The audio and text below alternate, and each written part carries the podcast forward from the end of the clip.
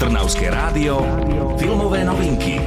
Magicko-realistický muzikál Anet postupne obchádza slovenské kiná. Netradičný film má veľmi svojskú poetiku, pre fanúšikov muzikálu je však takmer povinnou jazdou. Réžiu obstaral francúz Leo Sarax a v hlavných úlohách sa predstavia Adam Driver a Marion Cotillard. First time I fell in love.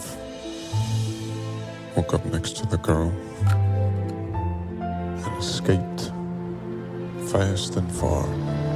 Stand-up komik Henry, ktorého hrá Adam Driver, sa zalúbi do svetoznámej opernej speváčky N, ktorú zasa stvárni Marion Cotillard. Vyzerajú ako dokonalý pár a to až do chvíle, kým sa im narodí dieťa. Malé dievčatko Anet má výnimočný dar, no niektorým ľuďom sa nepozdáva. Idylka dokonalej rodinky sa pomaly rozpadáva. Filmové novinky. Zaujímavosťou filmu Anet je, že nevznikol v hlave slávneho francúzskeho režiséra, ale s nápadom za ním prišla kapela Sparks. Tá je zodpovedná za soundtrack, ale aj za scenár. Zaujímavá je postava dieťatka, malá Anet nemá ľudskú podobu, je jej stvárnenie môže divákov veľmi prekvapiť, aj preto je film tak svojský.